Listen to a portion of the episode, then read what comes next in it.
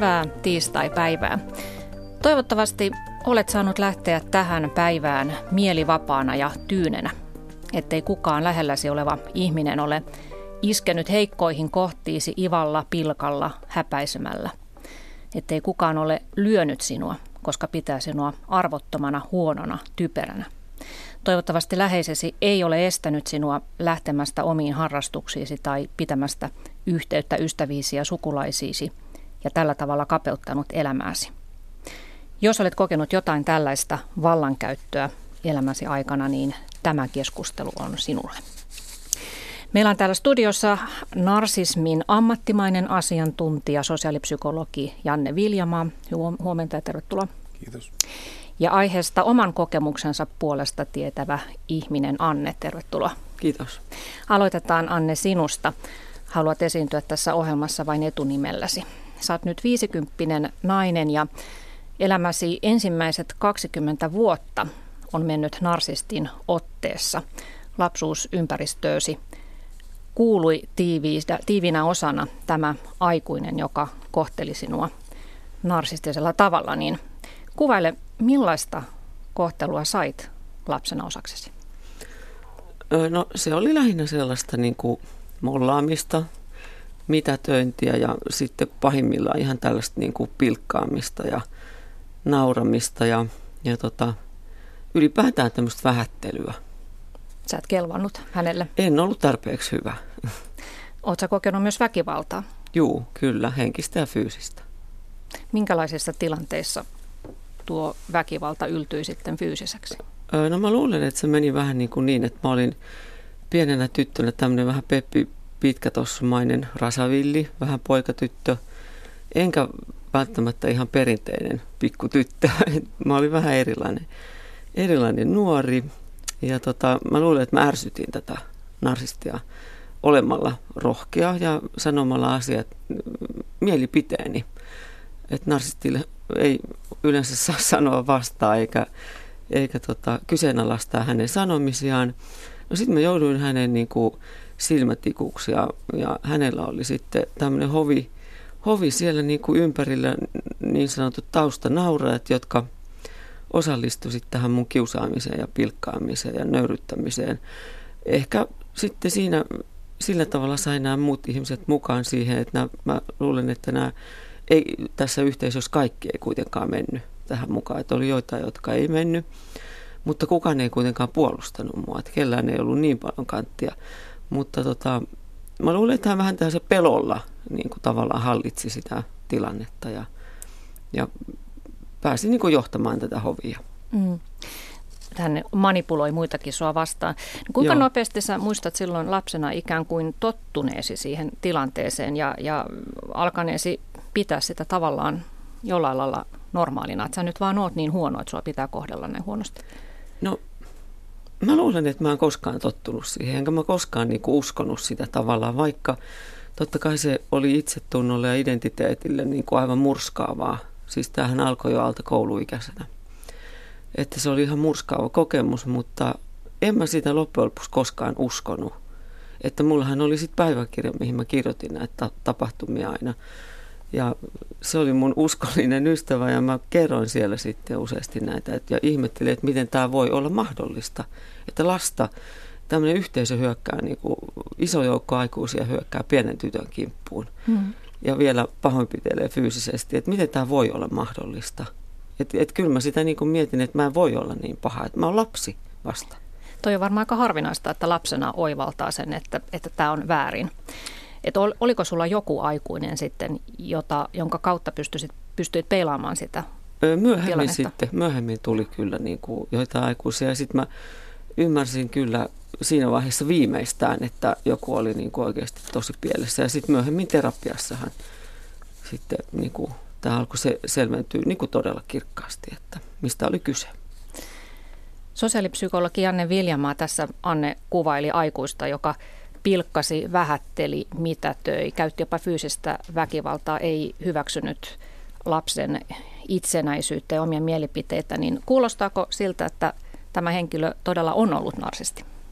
Kyllä, kyllä se kuulostaa ja siis yleensä narsistinen persoonshäiriö niin tota, näitä diagnooseja ei kannattaisi niin kuin itse hirveän helposti lyödä toiseen ihmiseen, mutta vaikka narsistinen persoonashäiriö on poistettu tautiluokituksesta, niin pahuus ei ole poistunut. Ja, ja esimerkiksi niin kuin tämä Lumikin äitipuoli, niin hän on narsisti, joka kokee uhkaa, kun hänestä tytöstään tulee valtakunnan kaunein. Niin koska hän ei halua liata omia käsiään, hän panoo Hitmanin asialle, joka hoitaa likaisen työn.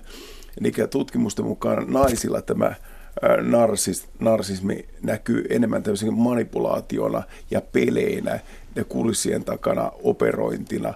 Ja miehillä ehkä, en tiedä johtuuko tästä vähemmän sosiaalista lahjattomuudesta, mistä johtuu, niin heillä se näkyy niin kuin avoimemmin. Mutta tämä itsearvostuksen vienti, just mistä oli puhetta, niin kaikkein tuskallisinta on se, kun omat vanhemmat vievät päivässä toiseen itsearvostuksen ja sanotaan niin, että mitä enemmän on niin kuin rakkautta, niin sitä vähemmän on vihaa. Niin äh, narsisti on eräänlainen kuin kuutyyppi, joka imee valon muilta, hän ei anna. Mutta tämmöinen niin kuin kasvatushan on antamista. Niin narsisti lähtökohta kaikessa on minä. Ja hän ei halua niin kuin vapauttaa muita. Ja sitten vielä tästä jatkaisin sen verran, että kyllä tämmöisen niin pullistelun narsistin tunnistaa, mutta läheisriippuen vanhempi on myöskin narsisti, koska hän on huolissaan, jos niin kuin esimerkiksi ää, omistava äiti, niin hän on huolissaan, jos poika löytää paremman naisen, niin hän kysyy, että ei kai se nainen tee parempia lihapullia kuin minä. Ei äiti, kyllä sinun pullasi ovat parempia. Eli hän kasvattaa niin kädettyviä ihmisiä. Ja opetuksen ja kasvatuksen kuuluu se, että kasvattaa kädet ihmisille. Mm. Tai just se, mutta se itsearvostuksen vienti, niin se on taitavaa ja vähittäistä ja kiusattu uskoo aina osan siitä ikävästä kuvasta, mikä hänelle tarjoillaan. Ja se on, eh, hän on tietysti fiksu ihminen, hän oli huomannut jo aikaisin, mutta moni ei ehkä koskaan niin kaikkia niitä tajua, miten häntä on käytetty hyväksi lapsena. Niin, kuten mainitsitkin, niin äh, narsismia ei enää ole virallisessa tautiluokituksessa, eivätkä asiantuntijatkaan ole yksimielisiä siitä, että miten narsistinen persoonallisuushäiriö tunnistetaan, joten tietenkin varmaan virhearvoitakin tulee.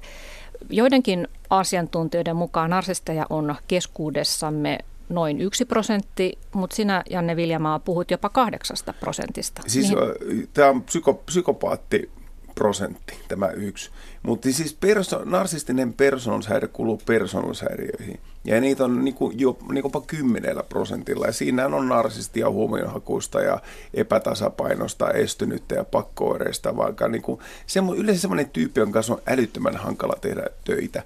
Ja hän niinku ulkoistaa kaikki virheensä sinuun. Hän on virheetön. Ja psykopatia on narsismin äärimuoto. Täysin tunteeton narsisti, joka hänellä ei ole omaa tuntoa. Ja kotiläksykirjaksi monesti annan tämän Robert Hare ilman omaa tuntoa. Hän on äärimmäisen paha ihminen, joka nauttii toisten alistamista, alistamisesta, manipulaatiosta, vähättelystä. Ja ajatuksena tähän se, että jos narsisteja on keskiarvo ihmistä 1 prosentti, niin Kevin Dutton, Oxfordin äh, yliopiston professori, arvioi, että toimitusjohtajista on 5 prosenttia. Niin voidaan laskea, että niin mediala toimitus sitten on kirurgeissa, vähiten psykopaatteja Duttonin mukaan on opettajissa, omaishoitajissa, tällaisissa hoitolääkäreissä. Eli semmoinen niin antaminen ja tukeminen ei ole heille ominaista. He pelaa kaikki vain niin omaan pussiinsa. Ja lapset on niin kuin, just niin kuin heille eh, semmoinen niin näyttelyväline, se on niin kuin kulissi. He eivät halua niin kuin antaa lapsille tilaa, vaan lasten täytyy olla kiltisti omassa lokerossa, juuri kuten hän sanoi. Niin semmoinen Pepi Pitkätossu tyttö, joka ottaa se oman tilansa, eikä asetu siististi siihen muottiin, niin hän on uhka narsistille, koska hän ei pysy siististi siinä omassa pikkulokerossa. Mm, kuulostaa kanne tutulta. Kuulostaa. Mm. Hyvät kuuntelijat, tämähän on suora lähetys ja teillä on mahdollisuus lähetysikkunan kautta kommentoida keskustelua ja voitte myös kertoa omista havainnoistanne narsistisista ihmisistä. Öö, tuota Janne Viljamaa, sinulta on vuosi sitten ilmestynyt kirja Narsistin lapsena ja, ja tuota, siinä sä mainitset, että narsistin vanhemmalla on hyvä muisti. Hän voi muistuttaa lapsen menneistä traumoista vielä vuosienkin kuluttua ja tällä tavalla pilata toisen ilon ja, ja mitätöidä. Miksi ö, se lapsen heikkous ja tarvitsevuus herättää narsistivanhemmassa niin paljon ärsytystä? Se voima, narsisti haluaa esittää niin kuin voimaa ja hän haluaa niin kuin olla virheetön. Ja tavallaan niin kuin, ää, siis hän haluaa, niin kuin, kaikki lapset ää, on hänelle semmoisia niin niin oman vahvuuden osoituksia.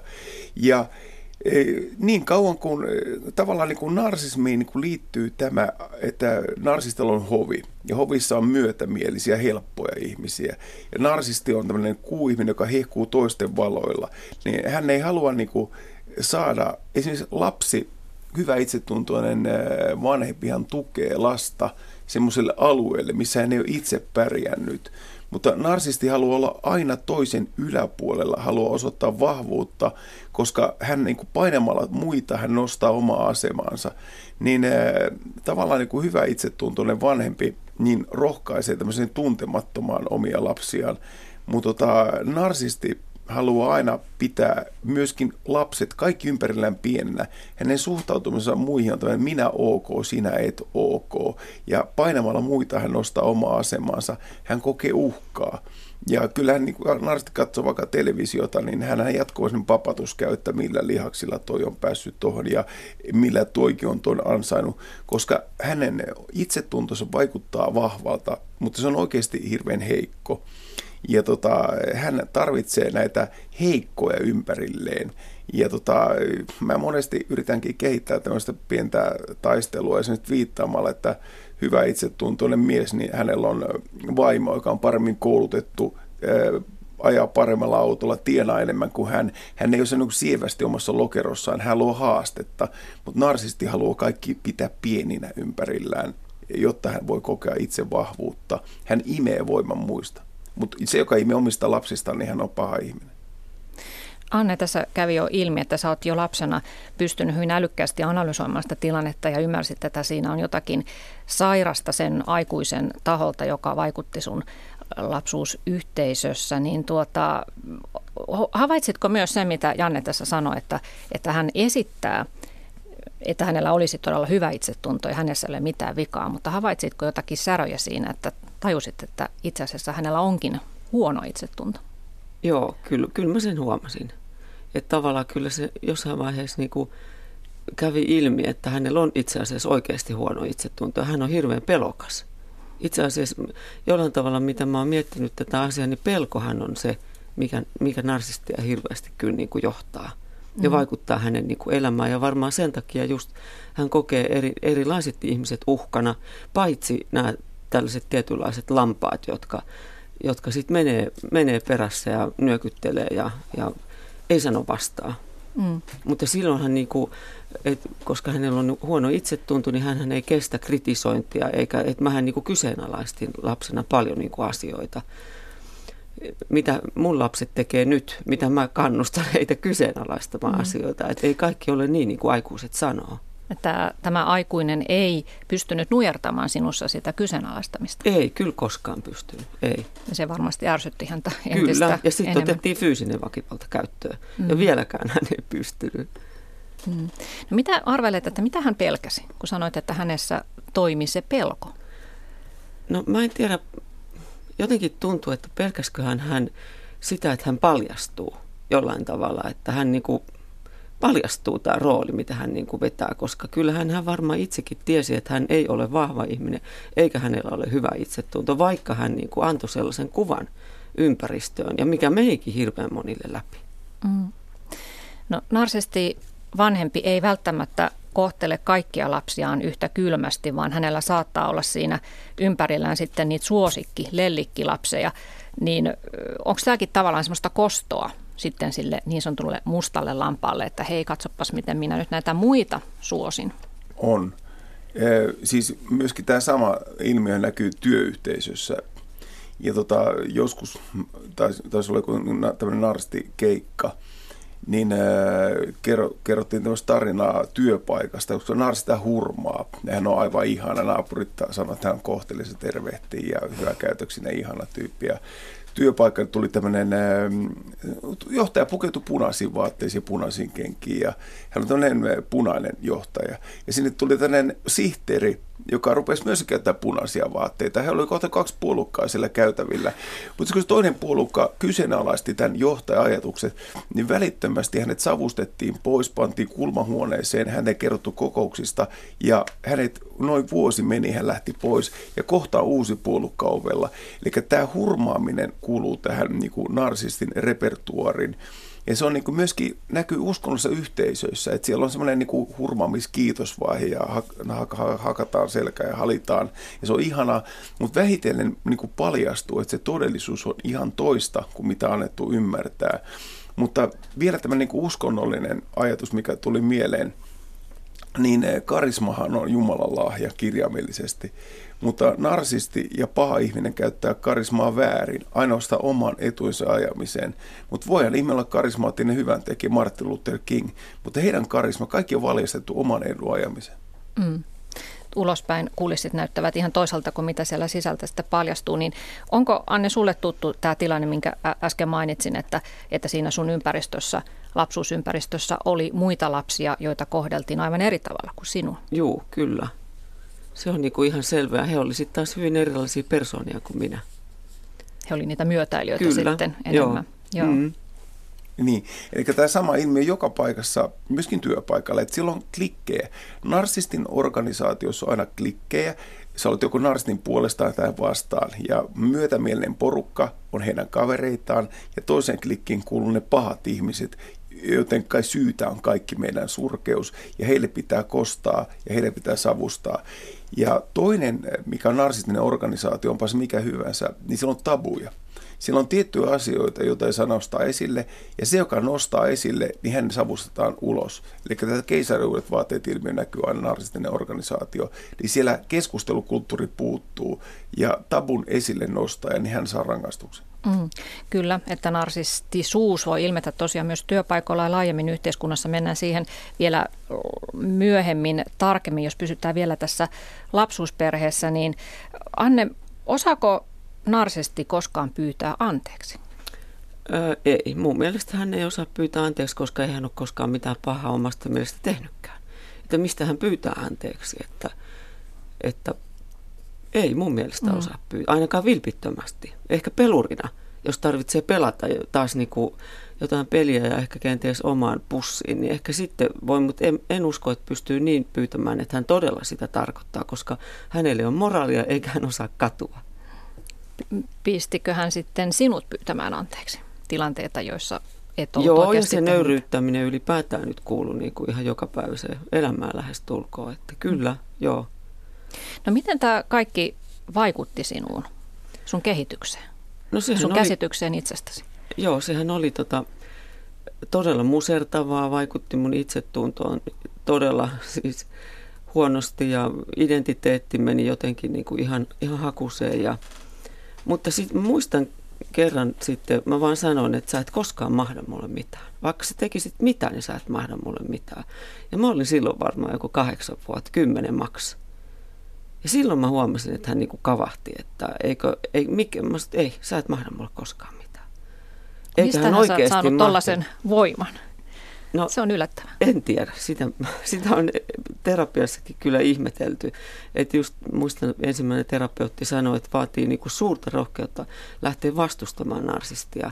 Että hänkin niinku ihmetteli, että miten mä oon niinku uskaltanut, mutta mulla oli niin voimakas oikeudenmukaisuuden tunne ja mä tajusin, että tämä on väärin. Mm. Että mä en voi tätä niin kuin hyväksyä. Mutta se sun vasta, vastaanpaneminen tuskin auttoi varsinaisesti ei, itse ongelmaa. Ei. Että hän ei, ei siis kuitenkaan siis korjannut käytöstään. Ei siis ilman muuta olisi ollut helpompaa, jos olisin vain nyökytellyt ja pitänyt suuni kiinni. Mutta se ei niin kuin mun moraalilla taas niin kuin onnistunut. E, semmoinen kirja, mikä on erittäin suositeltava, niin Peppi ja Sokrates. Ja siinä tämä kirjoittaja niin käy Astrid Lindgrenin naishahmoja läpi – ja ne on kaikki vahvoja. Siellä on Mellukylän naiset ja siellä on Ronni Rööveri-tytär. Ja, siellä on niin kuin, ja Lindgren oli itse erittäin vahva persona, joka sai aviottoman lapsen toimit, toimitus niin kuin lehden päätoimittajan kanssa joku Ruotsin Vimmerspyn kylässä, joka on joku Ruotsin huittinen, joka on tosi pieni kylä. Ja mikä häpeä se oli 40-luvun puolivälissä, niin hän siirtyi Tukholmaan ja kirjoitti Pepin siellä. Niin siinä on paljon tämmöistä Lindgrenin kirjat esimerkiksi niin kuin antaa voimaa ihmisille. Ja tota, se on monesti niin kuin, varsinkin niin kuin vahvojen naisahmojen kautta, niin tota, ne on voimauttavia kirjoja. Mm. No Janne Viljamaa, millaisia ihmisiä tyypillisesti kasvaa narsisti perheiden tiimoilta jäljiltä? Se niin kuin epävarmuus, ahdistus, masennustaipumus, kelpaamattomuus, niin kuin esimerkiksi tämä kiusaajan tarjoama malli tai rooli, niin se tarttuu aina osaksi identiteettiä. Ja koska vaikka Ben Furman on sanonut, että koskaan ei ole myöhäistä saada onnellinen lapsuus, niin se on hyvin vaikeaa myöhemmin, sit kun aletaan miettimään niitä.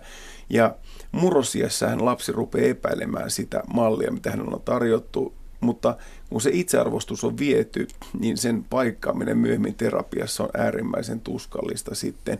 Ja vielä semmoisia niin esimerkkejä näistä vanhemmista, että hän saattaa niin kuin kostaa haudan takaakin vielä. Siellä sanotaan, että tämä perintöosuus ja tämä viety sinulta, että he yrittää niin kuin narsisti koputella aina toisen seinään kokeilla, mikä on se heikko kohta. He voi sanoa sitten vanha, vanhempi narsisti voi sanoa lapselle, että kun minä olen näin vanha ja kukaan ei rakasta minua, niin sinäkin minut hylkäät, voi kauheeta. Eli hän, se on kamalaa sanoa, en mä niin uskalla suositella tietenkään kenellekään, mutta joillekin ainoa pakotie näistä vanhemmista ollut täydellinen välien katkaisu. He vasta tekstiviestiä, he ei ota mitään yhteyttä. Yksikin yhteydenotto on tavallaan sellainen toivon kipinä, johon tämä vanhempi tarttuu, niin se on kaiken kamala, sellainen täydellinen blokkaaminen ollut jollekin ainoa mahdollisuus. Se on kamala kuulla tämmöinen. Puhumme siis narsismista. Kuuntelette Yle Radio yhtä. Tässä oli äänessä sosiaalipsykologi Janne Viljamaa ja sitten täällä on narsistin otteessa pitkään elänyt Anne. Pystyykö sitten sellainen ihminen, joka on elänyt lapsuutensa narsistivanhemman kasvattamana, niin pystyykö hän itse olemaan koskaan empaattinen kasvattaja omille lapsilleen? Jos häneltä puuttuu se malli, että miten, miten lasten kanssa oikeasti ollaan, miten tuetaan heitä heidän kasvussaan? Kyllä täytyy uskoa, että se on mahdollista. Kaikki on mahdollista, mutta tota, se vaatii paljon terapiaa, läpityöskentelyä ja se vaatii tämän asian niin kuin ymmärtämistä. Ilman muuta – ilman muuta se on, se on mahdollista. Mutta tota, monestihan sanotaan, että jokainen on kova merimies rannalla, mutta myrskyssä tulee äitiä ikävä. Niin tässä on niinku sama asia, että kun kaikki menee hyvin, niin silloin, mutta lapsiperheissä on monia niin sellaisia traumatilanteita, jolloin se varhaiset roolit paukahtaa päälle. Ja silloin tulee niin kuin tähän samaan tyyliin tartuttua, koska se on niin kuin itse, niin kuin, eh, se on juurtunut itseen. Ja jos niin kuin miettii, mitkä on niin tämän narsistisen persoonashäiriön niin taustatekijät, niin psykoanalyyttinen teoriahan sanoo, että miksi narsistit oli kontrollifriikki. Että hän kontrolloi ihmisiä ja asioita, ja hän ei kestä alakynteen joutumista. Niin psykoanalyyttinen teoria selittää sen sillä tavalla, että kun lapsi joutuu pelkäämään ja lapsi joutuu peiton alla piileskelemään pahaa vanhempaa, joka hyökkää häntä vastaan, niin hän ei myöhemmin elämässään koskaan halua joutua samaan tilanteeseen, jos hän on alisteinen. Hän haluaa kontrolloida ihmisiä ja asioita kaikkea. Ja esimerkiksi Jorma Müllerniemi sanoo tässä Narsismin voimavarakirjassaan se, että jos narsiterapiassa joutuu alakynteen, niin hän hyökkää, että millä oikeudella sinä minua niin kuin vastustat ja, ja näytä diplomisia todista. Mutta sitten jos ei se mene läpi, niin hän voi niin kuin ruveta itkemään. Hän valitsee semmoisen niin sopivan keinon päästä taas niskautteeseen. Hän haluaa aina olla vahva. Ja toinen narsistin niin tämä taustatekijä on tämä nykyään curling-tyyli, että lapsi saa mitä hän haluaa. Ja 2000-luvun alussa ruvettiin puhuta curling-tyylistä, että jos lapsi haluaa syödä makaronilaatikkoa, hän syö sitten pinaattilettu, jos ei niitä, niin ehkä kalapuikko, saa loputtomasti näitä vaihtoehtoja. Niin se ego kasvaa. Niin filosofi Timo Airaksinen sanoi, että egon kasvu, semmoinen keskeinen niin kuin taustatekijä on ei-sana.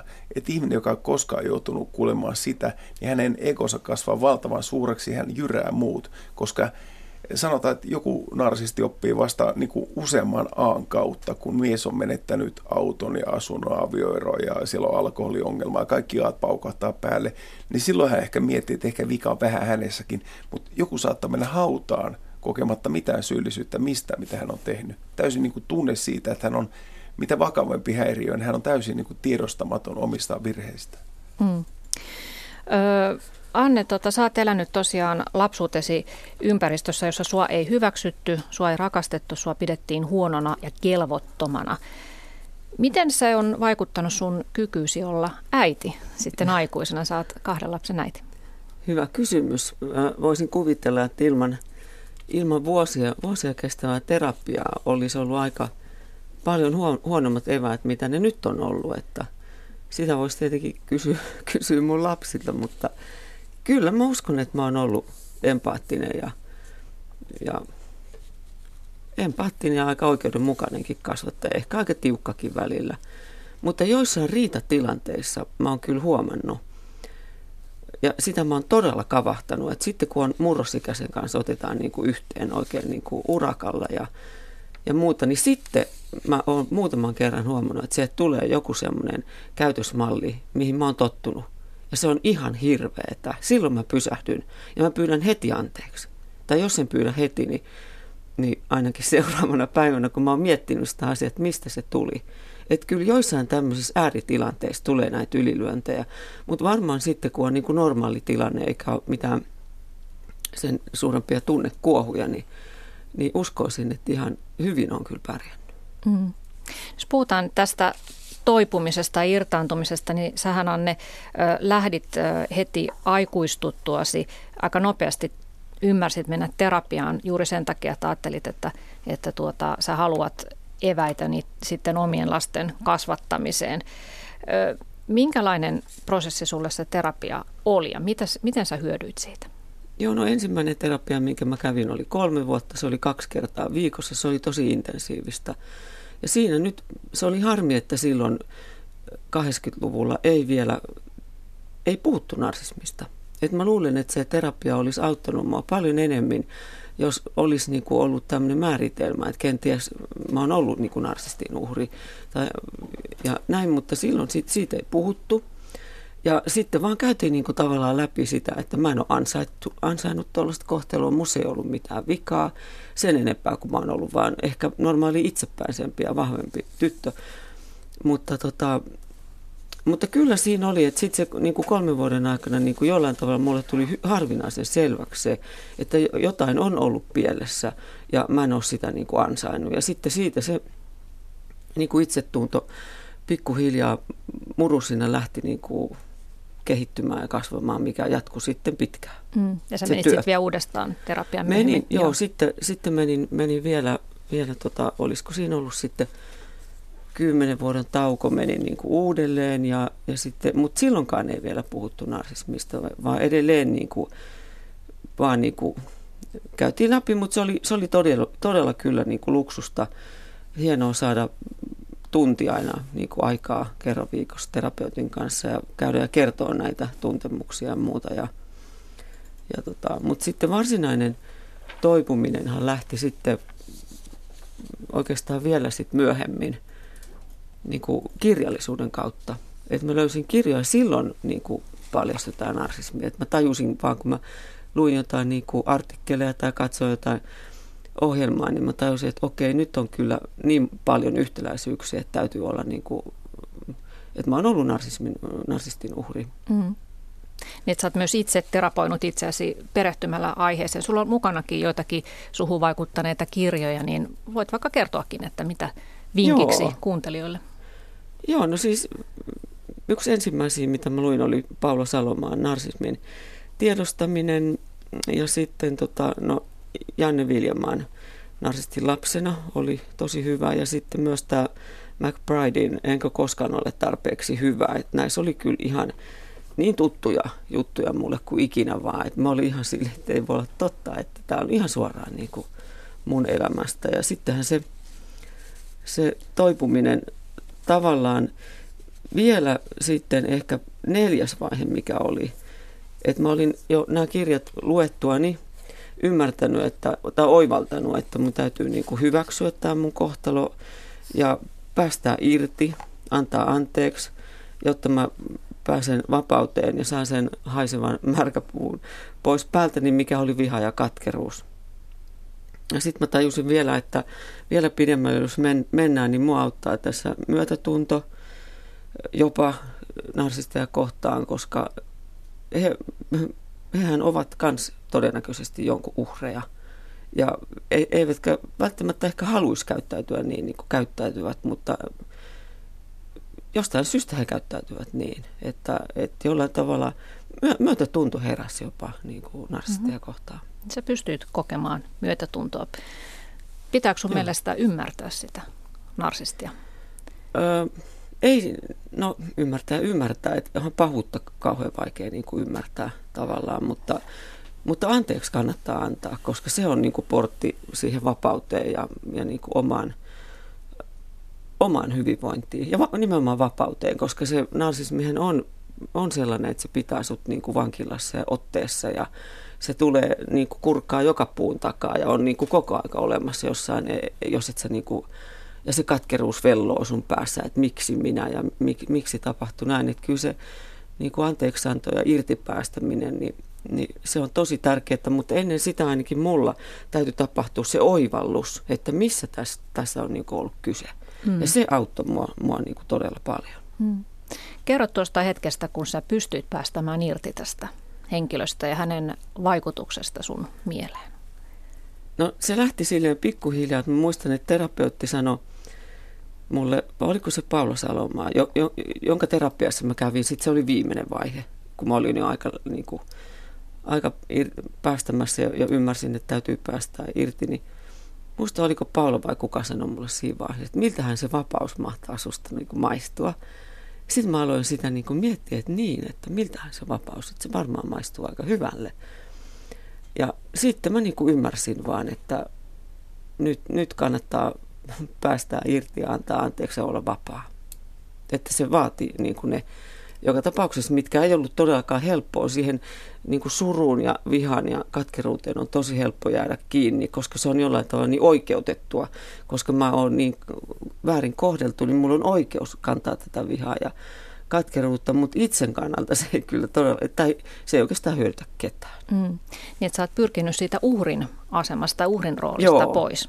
Joo, ja sitten vielä sanoisin sen, että kun ei, ei sitä, narsistin kanssahan ei keskustella asioista niin kuin ne on koettu tai niin kuin ne oikeasti on, että narsistihan jyrää ja päättää, miten asiat on. Eli tämä yleensähän tämä prosessi tehdään niin kuin ilman sitä niin kuin toista osapuolta, että tämä tehdään yksin tai terapeutin kanssa. Mm. Että. Niin, se, se lienee turha yrittää asiasta keskustella tämän, tämän äh, narsistin kanssa, vai onko Janne Viljelma mitään toivoa siinä, että jos itse yrittää muuttaa vaikkapa asennoitumistaan siihen, siihen narsistiin, muuttaa omia reaktioitaan, niin, niin sitten se narsisti menettääkin sitä valtaansa. Hän huomaa, että hän ei vaikutakaan enää tuohon ihmiseen samalla tavalla ja muuttuu. Onko tämä ei, realistinen ei, ei, toive? Ei, ei, ei se muutu, mutta tota, omaa suhtautumista voi muuttaa. Ihminen voi niinku itse aina – päättää, miten hän asioihin suhtautuu ja antaako hän anteeksi tai ei. Eikä tähän voi pakottaa antamaan anteeksi. Toi on niin varmaan ihan hyvä, hyvä, hyväkin tyyli, mutta tota, ketään ei voi pakottaa ja ihmisillä on oikeus myös vihata, jos hän haluaa, mutta hän voi antaa myös anteeksi. Ja mun mielestä esimerkiksi niin tästä puhutaan aina, että pitääkö kiusaille antaa anteeksi. Heille voi antaa anteeksi tai heitä voi vihata ihan vapaasti elämässä loppuun asti, mutta se viha vaan syö energiaa hirveästi. Ja sitten sanotaan, jos tämmöinen kylmä viha, niin se on semmoinen, kun ihminen kävelee silmät lasittuna, hautoo kostoa, niin se jäädyttää myös oman sielun. Että se niin kuin vapauttaa se anteeksi anto, joka niin kuin varmasti voi olla hy- hyvä ratkaisu. Mutta se, mikä niin kuin normaali Eh, suhteissahan me päästään semmoiselle niin kuin vanhempi lapsuudessa päästä niin kuin aikuinen aikuinen tasolle, että minä olen aikuinen, mutta sinustakin on tullut aikuinen. Voimme kistua saman pöydän ääressä tasavertaisena keskustella niin narstisen vanhemman kanssa ei koskaan päästä tällaiselle normaalille aikuinen aikuinen tasolle, vaan aina joudut tulee alisteisessa asemassa ja koskaan ei tule tasavertaisena seurustelukumppanina. Ja se on niin kuin hirveän turhauttavaa. Mutta tota, se, että esimerkiksi niin kuin tämä narsistia ei voi rakastamalla muuttaa. Ja hän niin kuin monihan hyvinkin ilkeä ihminen voi mennä hautaan siinä uskossa, hän on tehnyt vain parhaansa ja nyt ne vielä lopetti yhteenoton häneen. Mutta siis eh, normaalissa suhteessa päästä aikuinen aikuinen tasolle, mutta eh, narstivanhemman kanssa niin eh, siellä on aina semmoinen niin alisteinen asema ja se on, se on tosi ikävä. Mm. Eli ei kannata tuhlata sitä energiaa yrittämällä muuttaa tätä narsistia, vaan keskittyy itsensä ö, hoitamiseen. No usein sanotaan, että, että jos sä kohtaat narsistin, pakene heti, koska muutoin sä jäät tämän verkkoon rypistelemään, rapistelemaan ja narsistit itse ei koskaan muutu. Mutta tämä poislähtäminen ei ole helppoa, jos, jos itsekin on alkanut uskoa narsistin olevan oikeassa ja, ja salakavalasti maailma ympärillä on kutistunut. Poislähteminen on myös mahdotonta silloin, jos ö, on lapsi ja, ja tämä narsisti on vanhempi. Toki sitten murrosiassa alkaa se luonnollinen kyseenalaistaminen ja, ja aikuistuessa sitten varsinainen toipuminen. Mitä sanotte ohjeeksi? Sä oot tässä Janne Viljamaa myös kirjassasi narsistilapsena kirjoittanut tämmöisen eroon narsisti vanhemmasta top 10 ohjelistan voit mainita muutaman ohjeen, että miten, miten, tuota noin niin, ö, miten se toipuminen lähtee liikkeelle. Sehän useimmiten tosiaan lähtee vasta, kun on aikuistunut ja tajuaa sen, että mikä se kuvio on ollut silloin lapsena. No yleensäkin se, että miten lapsi pelastaa itsensä. Mutta sitten kun olla, niinku, olla lapsi on jo niinku kasvanut aikuiseksi, niin e, psykologi Thomas Gordon – puhuu tällaista minä-viestinnästä ja sinä-viestinnästä, niin koska narsistilla on valtava heikko itsetunto, niin hän on kokee uhkaa niin kuin aina kun puhuu sinä muodossa, sinä olet tehnyt, sinä olet asettanut mut tällaisen rooliin ja sinä olet tehnyt elämästäni tällaista. Hän, niin kuin, hän meni suojaus päälle välittömästi. Miten tämän uhkan saisi poistettua, että miten voimme istua saman pöydän ääressä ja juoda pullakahveja syyttelemättä kertoa näistä omista traumoista, koska narsti niin kuin, tyypillisesti kieltää kaiken. Hän on mielestään hyvän tekijä. Hän ei tunne tehneensä mitään väärää.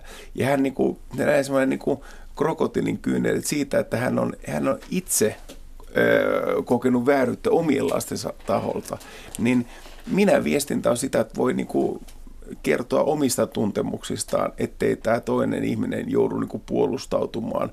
Mutta se heidän defensinsä, se on nimenomaan semmoinen muiden syyllistäminen ja projektio. Ja tämmöinen, niin kuin, sit jos tämä syytös ei mene läpi, niin sitten he saattaa itkeä. Tämmöinen niin marttyyriasenteen ottaminen.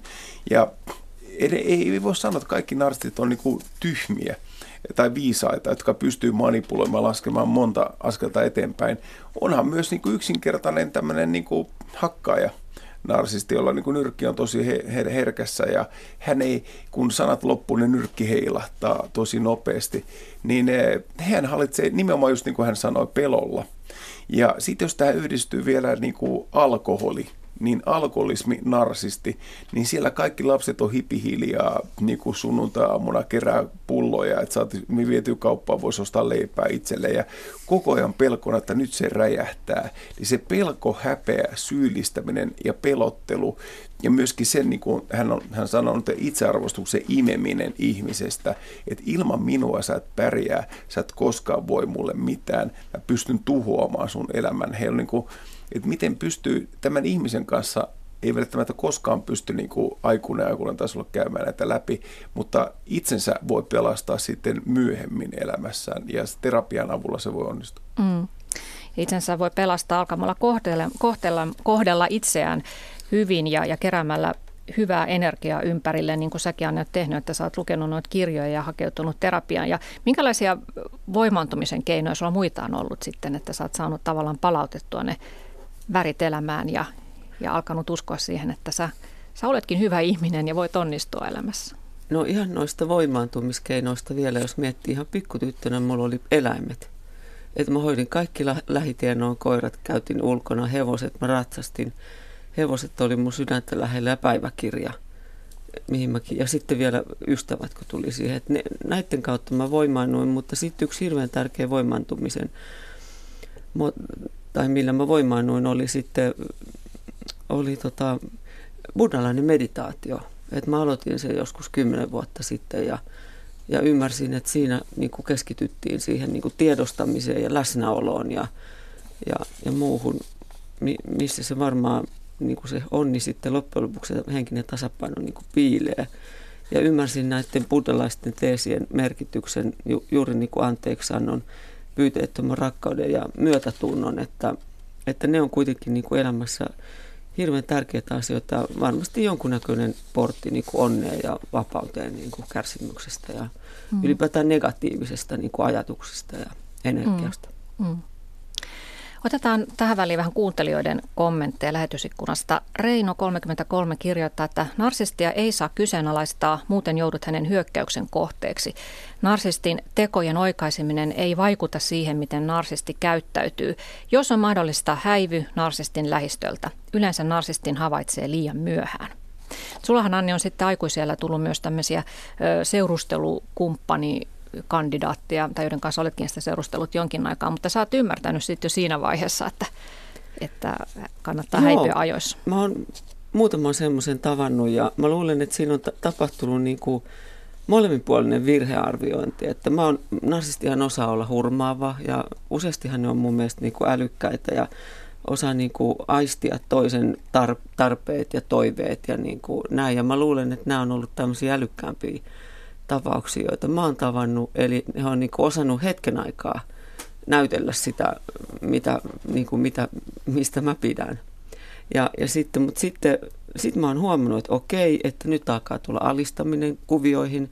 Jos, jos tulee alistaminen, mitätöinti, syyttely ja, ja tämmöinen niin just tämä mitätöinti, niin sitten sit mä oon kyllä lähtenyt saman tien ja koska ne on, mutta mä luulen, että tässä on käynyt sellainen virhearviointi, että koska mä oon kuitenkin kiltti, niin, niin he on tota, mielestäni, niin tota, he on jotenkin ajatellut, että tässäpä onkin sopiva uhri, että, mutta sitten kun ne on huomannut, että siellä onkin voima, joka jyllää myöskin, niin sitten on, niin sit, siitä on tullut joku draama ja suuttuminen ja tietenkin pettymys, että eikö toi suostunutkaan niin uhriksi nyt. Ja, ja sitten mä oon lähtenyt joka kerta, mutta kyllä mä sitten olen niinku huomannut, että siellä on näiden niinku narsististen miesten taustalla kyllä savuavia raunioita ja, ja tällaista syyttelyä, että kaikki eksät on ollut kauheita. Siis kaikki on ollut aivan, jos ei hullua, niin puolhulluja. Ja sitten mä muistan, kun yksikin sanoi eksästä silleen, että mä toivon, että se saisi rintasyövä ja kuolisi. Mä mm. noin ei voi sanoa kenestäkään, ei, ei kenellekään voi sanoa. No. Tai että se uusi mies olisi sitten se känni ja hakkaisi sen. Silloin mm. mä ajattelin, että nyt vippaa ja nyt karkuja lujaa. Ja sitten mä kyllä lähdinkin. Että, mutta että vaikka ne olisi miten viehättäviä, niin kyllä se paljastuu sit sieltä niin kuin kuitenkin ehkä aika nopeastikin tämä pimeä puoli. Mm, ja sulla on tietysti kyky havaita se ehkä tavanomaista herkemmin, koska Joo, olet sen lapsuudessa varmaan. kokenut. Joo. Mä olin tuohon jatkamassa just, että varmaan niin kuin hirveän tärkeää, niin kuin sosiaalipsykologiksi sanotaan, että mikä niin kuin, mitä roolia sulle tarjotaan, niin narsisti laittaa sun heikon, avuttoman, pienen rooliin, niin sä et vastauta sitä roolia, just niin kuin hän sanoi. Ja se vai, niin kuin tarkoittaa, että sun täytyy olla ihmistuntia.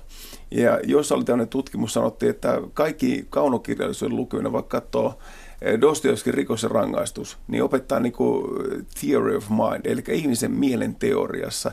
Kyllä jos katsoo vaikka Raskolnikovin tätä vuokralaismummelia, niin Raskolnikov miettii, että no miksi hän voisi niin kuin tappaa tätä mummua, hän vaan rikas täti, että hän tarvitsisi rahat paljon enemmän.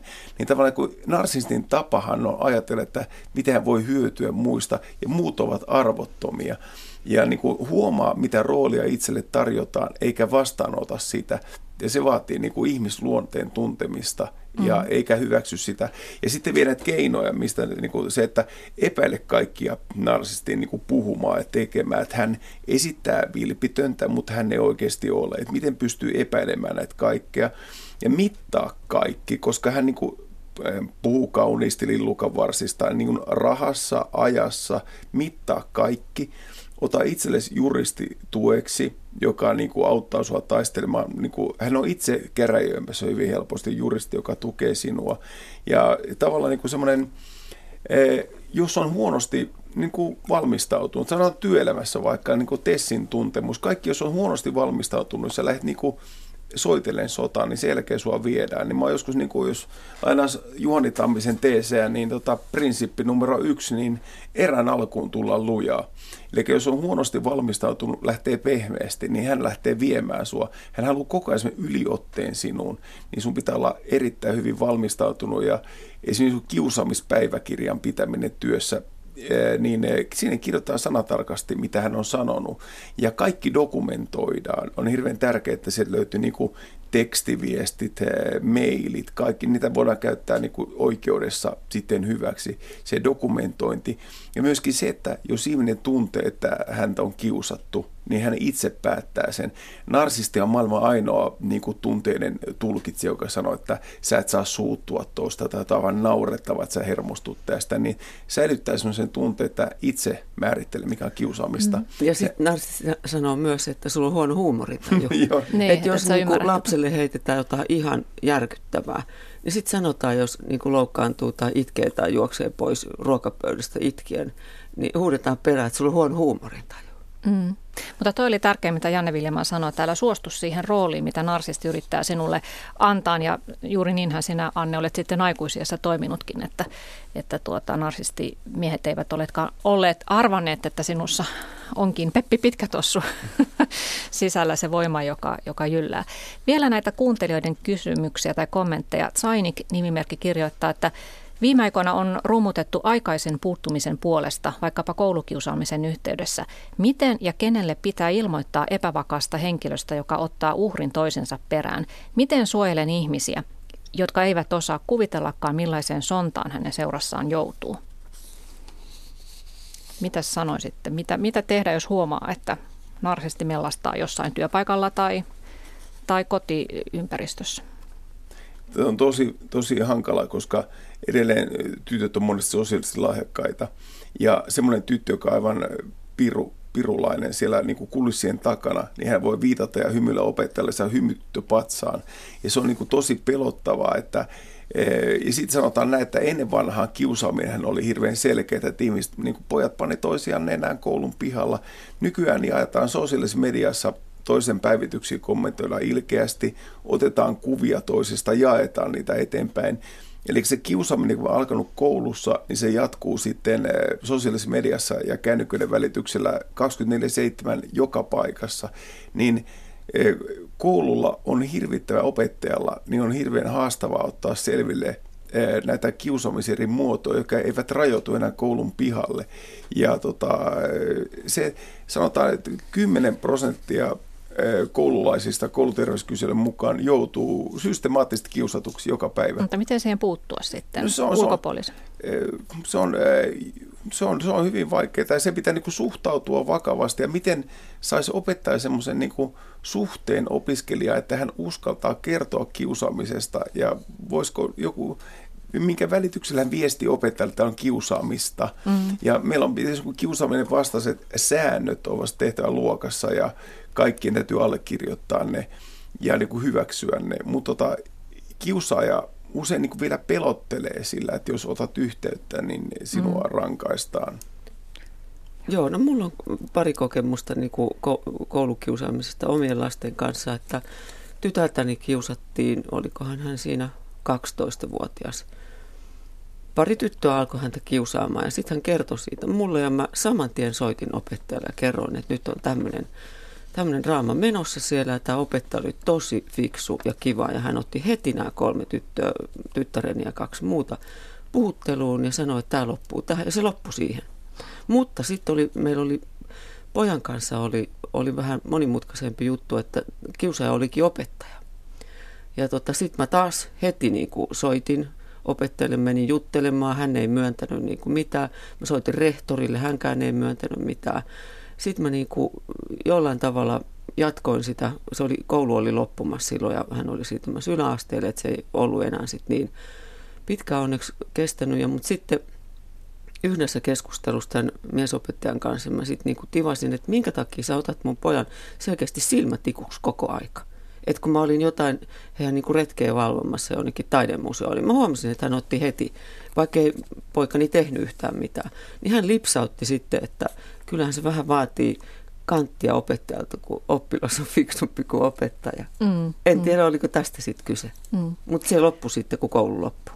Joo. Tässä on hyvin periaatteita sille, että suhtaudutaan vakavasti tähän viestiin, otetaan kaikki saman pöydän ääreen niin keskustelemaan tästä kiusaamisesta – ja mahdollisimman mukaan niin säilytän vielä dokumentit, että voidaan käydä niitä läpi e, siinä, mitä on viestejä ja mitä on niin sanatarkasti sanottu. Koska saattaa olla, että koulu mainetta ja se on kaikkein hirveintä, että ei meillä ole kiusaamista. Meillä on niin hyvä maineinen koulu ja vähätellään, koska kaikki käsittelyt saattavat tahrata sen maineen, niin mun mielestä niin kuin Hannu Lauramaa, joka sanoi, että pahus, pahuutta on kaikissa ihmisissä ja pahuutta on kaikissa yhteisöissä, niin siltä ei voi sulkea silmänsä myös meidän, jo ihmisellä, joka on niin kuin sellainen pahuuden itu, joka pääsee versomaan, jos kaikki niin kuin, niin kuin osallistuu tähän kiusaamiseen. Ja esimerkiksi Pekka Töpöhänässähän näkyy nämä roolit tosi hyvin, koska moni on narsisti. Ja silloin aina se pilli ja pulla, joka nauraa moni tyhmille jutuille. Ja ne muut pitää sitä yllä. Ja ulkopuoliset eivät uskalla puuttua kiusaamiseen, koska pelkää, että itsestään tulee kiusaajia e, kiusattuja, niin Pekka Töpöhän on lyhyt häntä, hän joutuu kiusatuksi. Mm. Tämä koulukiusaaminen on tietysti oma, oma aiheensa, mutta se tietysti liittyy narsismiin, koska saattaa olla, että se kiusaaja osapuoli on jollain lailla narsistinen henkilö. Mutta Yksi kysymys on se, että puhutaanko tästä narsismista nykyään jo liikaakin, koska tuntuu, että jokaisen ekspuoliso on totta kai narsisti ja jokaisella on pomona narsisti ja kaikki kollegatkin ovat narsisteja. Mutta sä oot Janne Viljamaa sanonut, Sulla että... voi olla tuttu. niin sanoin, että med- medialahan oli näitä media oli siellä kärjessä. Niin mellastuskenttä, kyllä. Joo, mutta parempi diagnoosi, mutta se voi olla oikeassa. Joo, mutta sä oot sanonut, että itse asiassa meidän pitäisi laajentaa tätä narsismin näkökulmaa, että, että me eletään nykyään hyvin narsistisessa yhteiskunnassa yleensäkin ja, ja some, somemellastus on tietysti siinä yksi esimerkki. Mitä mieltä te olette siitä, että voiko narsisti ö, menestyä hyvin yhteiskunnassa, eli suosiiko tämä meidän yhteiskuntamme tällä hetkellä tämmöistä narsistista kovuutta ja kyynärpäätekniikkaa? No varmasti suosii, mutta kyllä mä jotenkin voisin kuvitella, että narsisti johtaja ei koskaan ole hyvä johtaja. Mm. Että hänellä on se runnomistyyli ja, ja se manipulointi ja oman edun tavoittelu ja muu siellä niin kuin kuitenkin niin kuin etusijalla. Että varmasti voi, niin, jos on tulokset hyviä muuten, niin ikään kuin olla hyvä johtaja tai tuloksellinen johtaja, mutta en usko, että niin kuin, jos alaisilta kysyttäisiin, että onko tämä johtaja hyvä johtaja, niin tuskinpa olisi. Narsismista on kirjoitettu paljon kirjoja, joten tietoa ei puutu. Ja nyt sitten lähiviikkojen aikana ilmestyy muuten taas uusi kirja. Sen nimi on Lohtu. Ja uusi näkökulma siinä on nimensä mukaisesti se, ettei siinä keskitytä toistelemaan narsismin piirteitä, vaan pelkästään annetaan neuvoja toipumiseen ja, ja sisäisen eheyden löytämiseen. Asta Ojatalon ja Jenni Parikan kirjoittama lohtukirja, joka ilmestyy tosiaan hetken päästä, niin lupaa auttaa pääsemään narsistin aiheuttamasta syövyttävästä tunteesta eroon. Ja he lupaavat, että vaikka elämästäsi olisi kadonneet värit, kurkkuasi kuristaa ahdistava tunne ja, ja kaikki se, mistä jos, joskus osasit nauttia, olisi kadonnut, niin toivo ei ole mennyt. On mahdollista toipua. Ja Anne, sä oot itse asiassa tästä elävä esimerkki, että on mahdollista toipua. Joo, kyllä on mahdollista toipua, mutta se on pitkä ja ennen kaikkea myös kallis prosessi, että vuosikausien terapia on kallista. Että kyllä mä välillä, kun mä istun siihen terapiassa, mietin, että mitähän muutakin mä voisin tällä ajalla ja varsinkin näillä rahoilla tehdä. Mutta kyllä mä katsoin sen niin tärkeäksi, että kyllä mä satsasin mieluummin siihen kuin New Yorkin matkaan mm. tai jotain. Sä oot päässyt eroon siitä katkeruudesta, että sä pystyt pyristelemään eroon katkeruudesta. Onnellinen, onnellinen elämä on, on mahdollista. Kyllä, kyllä, mutta se vaatii todella paljon työtä ja rohkeutta. Mm. Mutta on mahdollista, kyllä. Ja nimenomaan rohkeutta. Kyllä, joo. ei väistele niitä joo. asioita. Ja avoimuutta terapiassa ja niin kuin rehellisyyttä. Onnellinen elämä on mahdollista vai mitä? On Janne siinä meidän pakko olla humanista ja kaikkia. Myöskin sit jokainen on vastuussa toisten onnellista elämässä. Niin kuin se, että pystyy antamaan muille eikä aina laskeva omaa etua, niin jokainen teko tuottaa onnellisempaa maailmaa ja jokainen voi tehdä hyviä tekoja. Kyllä mä sen verran uskon karmallakin. Olemme kaikki vastuussa itsestämme ja muista. Kiitoksia Janne Viljamaa ja Anne tästä keskustelusta ja, ja tuota, kiitos myös teille hyvät kuuntelijat. Ensi tiistaihin jälleen.